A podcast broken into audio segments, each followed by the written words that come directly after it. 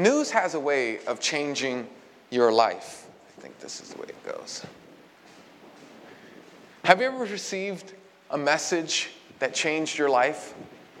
That's happened with me. I remember I was uh, with the woman who's now my wife. In fact, my wife makes me count our anniversary um, from when we moved in together, not when we married, because she says she wants all of her years to count.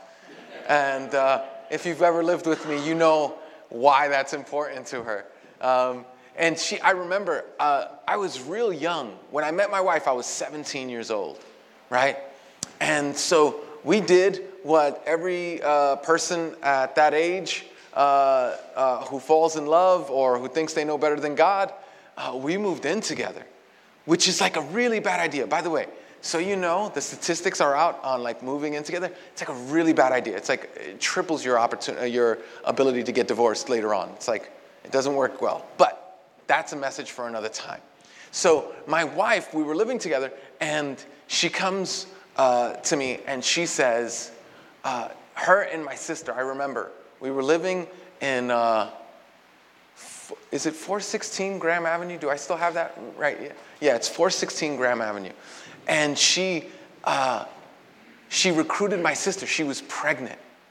And she recruited my sister because she thought, well, you know, Edwin's going to leave now that he found out that I'm pregnant, which gives you an idea of what kind of character I had at the time that she would believe that. And so she came in and with my sister, and she told me, and she looked real scared too. I was like, man, what did she do? Sleep with a football team or something like that? I was like, this is like, you know, what happened? And her and my sister told me that I was going to be a father. My son was born when I was 18. So I was real young. And some of you who have had kids when you were like real young know the terror that's involved with that. That message changed my life. I remember in that moment, I didn't know what else to do, but I asked her to marry me. Right? I didn't know what else to do. I just said, Would you marry me? And, and we've been gloriously, happily married ever since. And y'all clap, because you know it hasn't really been glorious and happy every moment. And it's like, yeah, and I know how that marriage has gone. I've told you enough confessions to know that it hasn't gone perfect, but it was the best decision I ever made, right?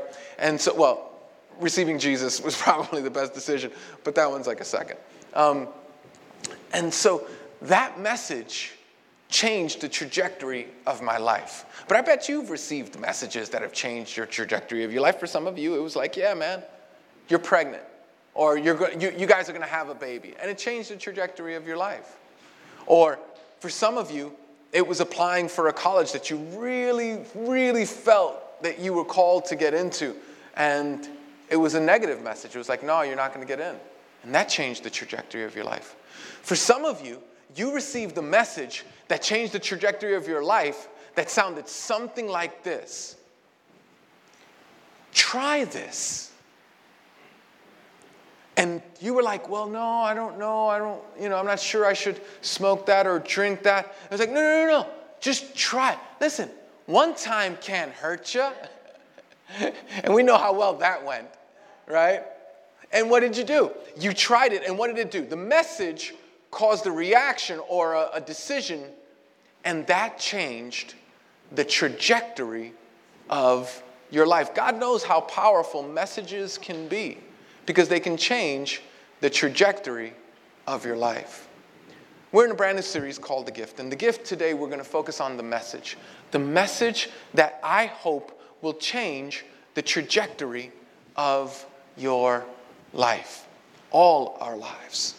We're going to look at this all important, super fantastic message, but if you don't get the message, you'll miss out on the decision that you need to make and the change that needs to happen in your life.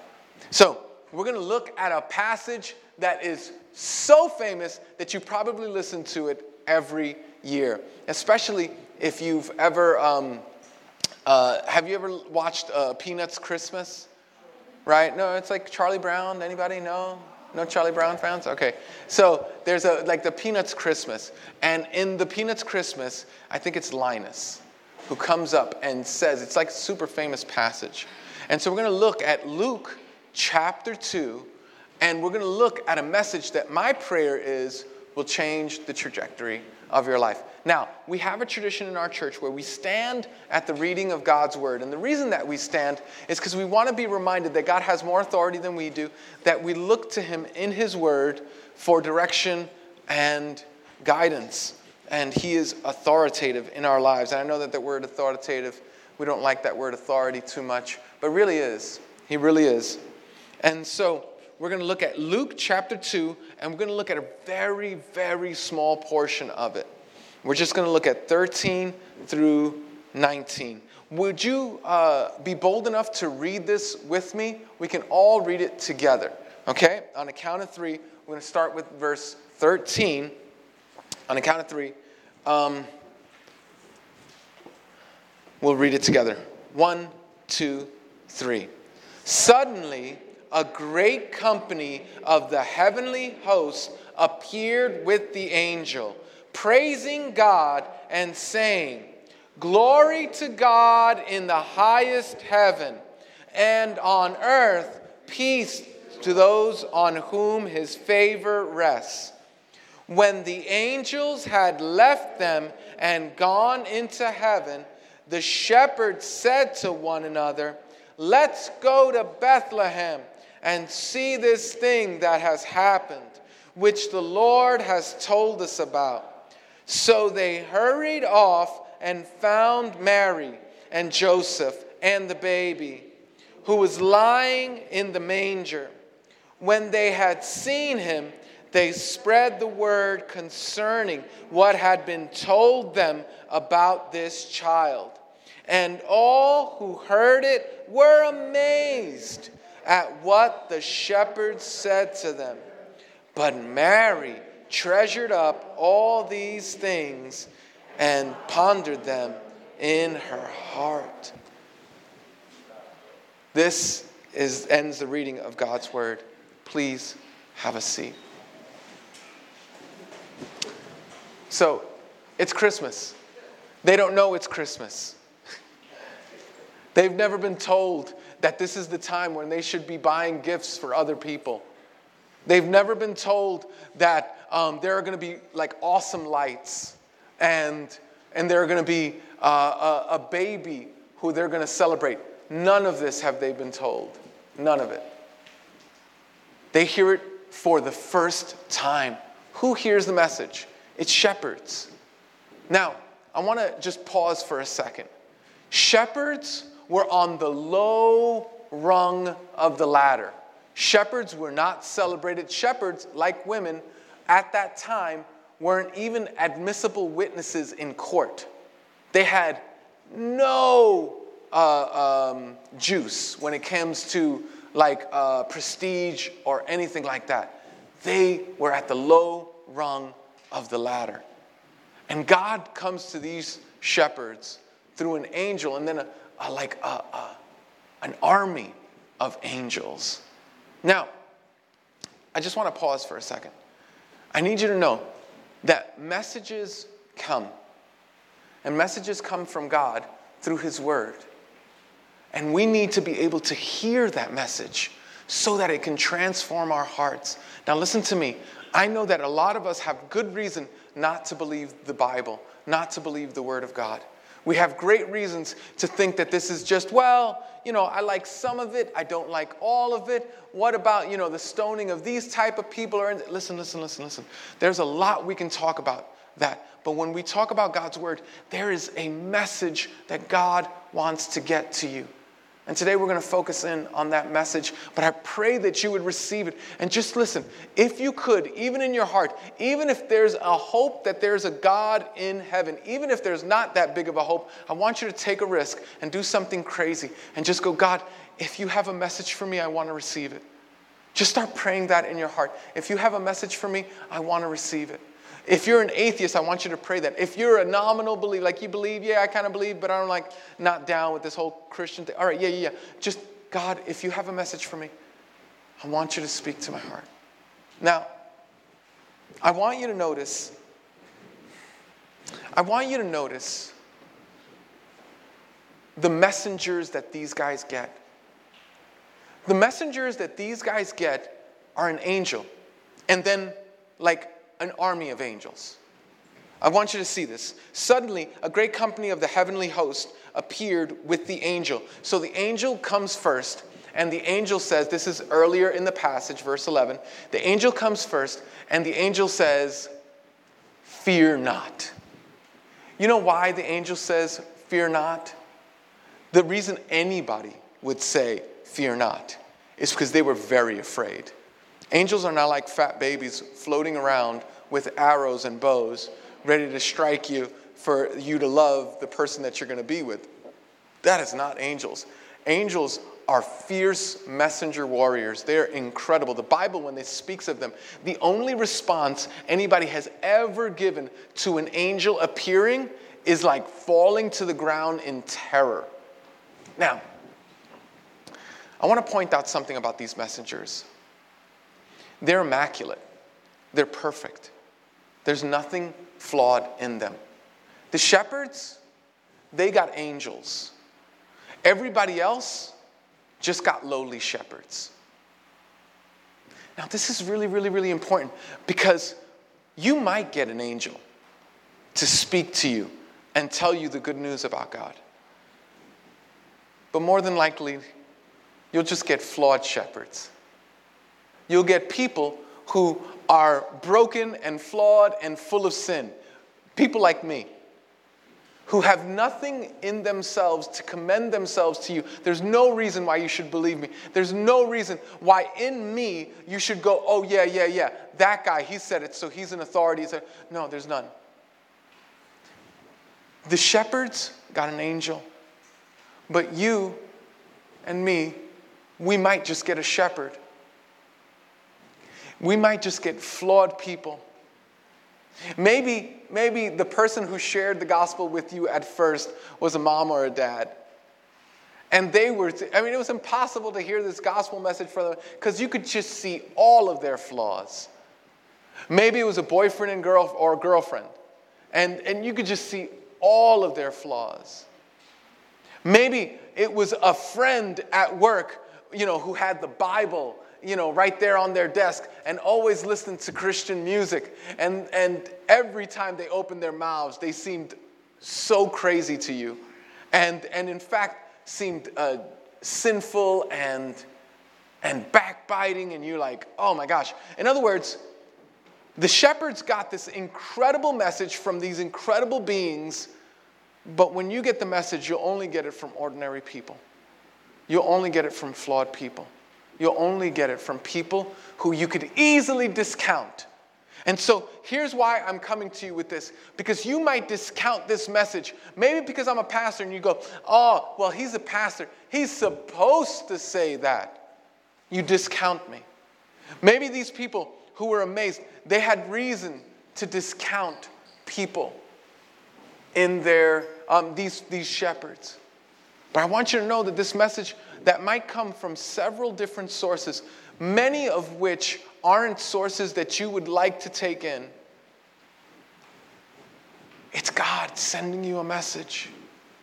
And I want you to receive it as such. And God only has broken, flawed people to send this message. I remember there was this, um, I remember early on when we started the church, there was this girl, um, and she would like video. She was like really into video, videography and all that other stuff. She had gone to school for it. So she would do like, you know, different um, uh, videos for us, and then we would put them up. It was amazing. She was really great. And, and she hadn't received Christ. Like for all the messages that we should, she just loved coming around. And I couldn't believe how many people she brought to church. I couldn't believe how many people she gathered and it was just like, and she was, it, I mean, just her lifestyle was just like, it was, it was not like wholesome. It was not wholesome. And there was a way that God used her to bring the message to a lot of people, to draw those people unto God. When you get a message, and you might be here, and listen, who, I am not uh, ignorant about reasons why people come to the service right? So people come to the service for all sorts of different reasons, right? Maybe you had a girl at work say, hey man, what are you doing? on Sunday. And you were like, oh man, maybe she wants to go out with me. And you said, oh, nothing, nothing at all, hoping that it was gonna like produce a date. She was like, great, I'm going to church, why don't you come with me? And you were like, oh man, I forgot I had to wash my dog or something like that. And you couldn't get out of it, and now you're here, or, you know, or, or maybe, maybe, maybe, you know, um, this is just like part of your tradition. And you're here because like this is part of what you do. You just you came because this is part of what you do. Or maybe you were like mandated to be here, right? You were forced to be here, that if you had another choice, you would not be here in a million years. I know. There's still a message that's coming out. And that message is for you, the person sitting in your seat. Take it personal. It's for you. And the message is for you. These, um, so there, some people get like glorious, uh, immaculate messengers, others just get shepherds or like them. But then there's not only these messengers, there's also the message. And what's the message? Here it is. And it's really good news. But in order for good news to be good news, sometimes you have to hear the painful news, the scary news. Isn't that true? Like, um, you might hear, okay, so if I came to you, right? and I said, Your children, or whoever you love the most, right? Oh, they made it home. You know, it was like four o'clock. They were supposed to be there at four o'clock. And I told you, Oh, they made it home at four o'clock. You'd be like, Well, so what? They come home at four o'clock all the time, or, the, or that's the time that they come home. It wouldn't be like good news. But if I told you, there's been an accident, you'd be like, What? Yes, the person that you love was in a five car wreckage. It was traumatic and terrible. If I told you that, you would be hanging on every word afterwards. You would be like, Tell me what happened. And I'll go, Your loved one got out without a scratch. You might be brought to tears because that's good news, but it's only good news because the bad news came first, right? Does that make sense? Okay, so this is my effort to give you the bad news first. So don't, listen, don't get mad at the bad news. The good news, you won't appreciate the good news unless you first accept how bad the bad news is. Does this make sense? All right. Glory to God in the highest heaven, and on earth, peace to those on whom his favor rests. That's the message. Glory to God in the highest heaven, and on earth, peace to those on whom his favor rests. There's so much we could say about that. I'm just going to really briefly say this. There's peace that God offers. But do you know that nobody ever offers peace unless force unless first there was enmity or war or unpeace. You see, nobody walks into a room. Like, you just don't have this, right? Like, uh, you know, um, remember, uh, had anybody here ever saw, uh, what was that with the Jets and the, um, that side, uh, West Side Story, the West Side Story? Remember, they had uh, this one place, the, uh, the, the soda pop store, right? Uh, yeah, Doc's, right. And in Doc's, the whole, this is a participation process. Okay, so all participation. And I forgot to say this at first. You can stop me at any time to ask any question. Just kind of raise your hand and I'll try to get to your question. Um, but uh, yeah, so they went to Doc's, but before they go to Doc's, they had to pick a neutral or a place where there would be no uh, fighting. Why? because they were at war and they needed to state that uh, overtly. Why does God say that on earth He's going to give peace to who the, uh, whom His favor rests? I want you to know the news right now. Here's the bad news there's no peace between you and God. You go, listen, many of us walk around thinking that to be a Christian is to be a good person. that that's what it means to be a Christian, just be a good person. Take it from a person who's not good. To be a Christian is not to be a good person. The Bible says over and over and over again that we are at war with God. We are at we are enemies with God. And you, if you don't believe that, just give me a second to try. Listen. Many of us are at war with God with who's going to be the Lord of your life. It's like, no, no, no. God has a direction, God has uh, an idea for your life, and you're like, no, no, no, no. I'm the shot caller of my life. You know, you're, you, you adopt the poem. Remember the old poem? I am the master, I am the commander of my ship, the master of my fate. You are the authority in your life. You will hate who you want to hate. You'll love who you want to love. You'll do what you want to do. You'll hope what you want to hope. But you are the authority in your life. You're at war with God. And who's going to be the authority in your life? Some of you, you're at war with God with what pleasure looks like in your life. You say to yourself, I know how I can be happy. I can be happy if I just have one more drink. I can be happy if I just get one more lover, if I go on one more date, if I click on one more thing, if I shop and buy one more thing.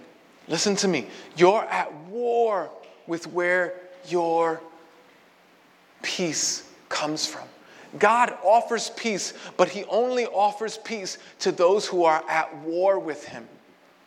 And it's only good news to those who recognize that they, you go, oh no, no, no, no, no. That's, I, I'm so grateful that you're saying this for everybody else, especially for the addict types who are in the room. But that's not true about me. You see, you see, I, I mean, I was born into a good family, and we went to church every Sunday and, and, and we did all the Christian things that you're supposed to do. And, and listen to me you're at war with God about your righteousness. You think that you have an inherent righteousness on your own. You think that your righteousness comes from you. Your good works, your good deeds. Yeah, I, am an honest person. I'm a good person. I, I, I, I. No, no, beloved. Isn't it bad news? You're at war with God. What do we do? Well, there's a hope. There's a hope that we have. But it's a peculiar hope. It's a hope in trusting that God will allow His peace to reign in your life. That what God has done is enough. What God has done is enough to bring peace in your very broken world. Because it's a broken world, right? I mean, I don't know if this is the last time we ever get to meet together. Boy, that's not like just me like throwing something out there, right? We really, really, really believe that now, right? The whole world is turned upside down. And the joy that we have in gathering together is not, might not be something that's so easily gotten anymore. Listen, God can bring peace. And so we're at war with God. We're at war with God about who's going to be the Lord of our lives. We're at war with God about where our righteousness comes from. God says, Your righteousness only comes from me. Some of us are at war with God about the way our lives should have gone. Maybe we're at war with God over the person that we married. We're like, I can't believe I married this person. Or maybe we're at war with God with the fact that we haven't been married. And it's like, God, are you kidding me? I've been waiting for this woman. I've been waiting for this man. I've been waiting for this spouse for so long. I've believed you. I've done everything right, and I'm still single. You're at war with God. God says, on, I wish you would, on where it says earth, I wish you would, and on, put your name there. Would you do that? Like on a count of three, I know that we all have different names. But just where it says on earth, I want you to just, where it says earth, I want you to put your name. Count of three. One, two, three. And on Edwin, peace to those on whom his favor rests. Like it's, it's a peace for you. But we're at war with God. God offers peace. Now, this message is not just about the peace that God offers to us. What, what does this peace produce? Well, if you look at the last 2,000 years, you know that there is not peace on this earth. And you just go, oh man, there's like some wars going on. And in America, there's like, re- oh my gosh, right? We have red states and blue states. And in, and in certain places throughout the world, they have uh, civil wars going on. I mean, what does this peace produce? There's a peace that God creates, and the peace is what we just spoke about peace between you and I who are at war with Him, and Him and us who loves us dearly. There's a peace that God gives, there's a peace between you. And this makes all, remember what I said? That messages have the power to change the trajectory. You're not at war with God.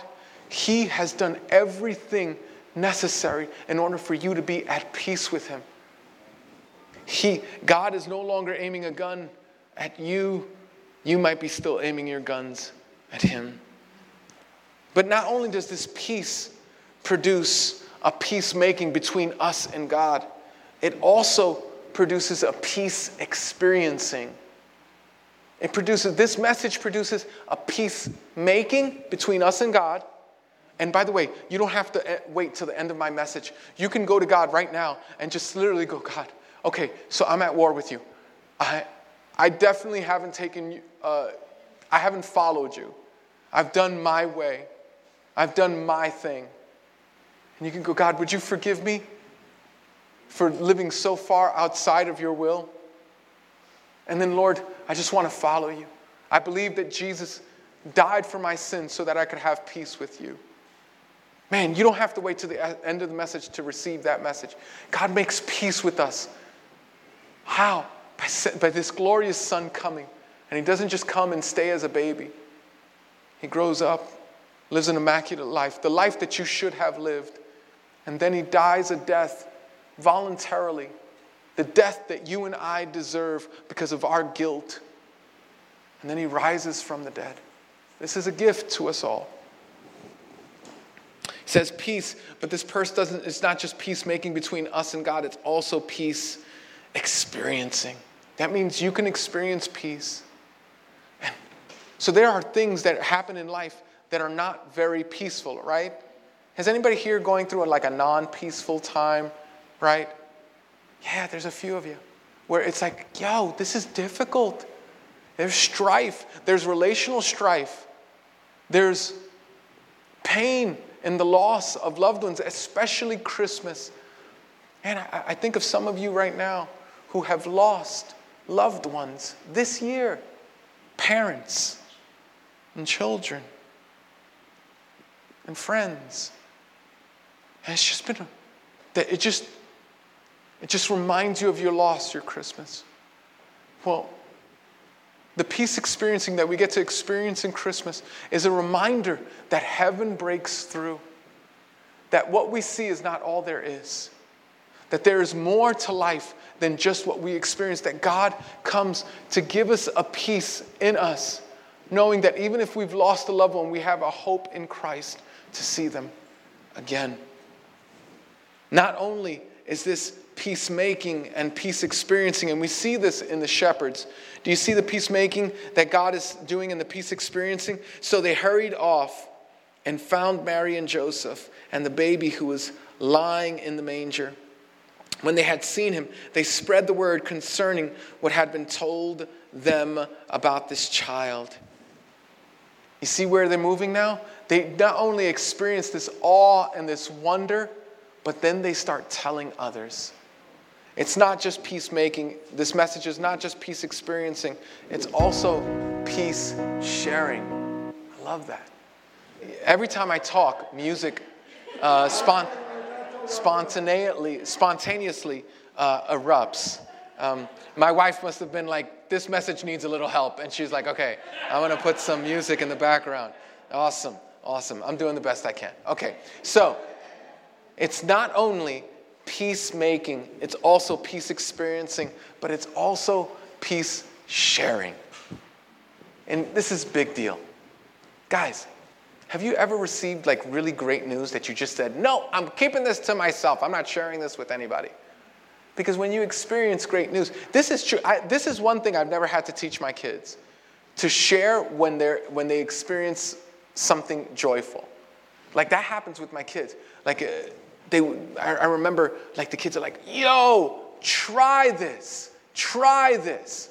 They've done that all throughout their lives. They're, they they taste something wonderful. Like I remember uh, with my son David, I waited till he was like, I don't know, like four or five, and then I got him McDonald's fries, and I said, I'm to watch you experience McDonald's fries. It's like, it's like, yo, this is gonna be a delight. And then I remember I did the same thing with Krispy Kremes, which I just found out that on 47, anybody knows what Krispy Kremes is? Krispy Kremes, it's the anointed donut. It's incredible, right? It's amazing. If you're trying to lose weight, don't go on 47, don't go to 47th and Broadway because we were uh, in Manhattan this Friday, it was our Friday's our Sabbath, and we drove into Manhattan and we wound up going to Krispy Kreme when the light had just come on. Yes, yes. And some people clap because they know, oh, yes, I feel that. You feel more excited about Krispy Kremes than you do about Jesus, which is like something that we need to reverse. But it's really good. It's really good. So when the light comes on, if you don't know about Krispy Kreme donuts, when the light comes on, that means that the donuts are just coming out of the oven. Oh, the joy.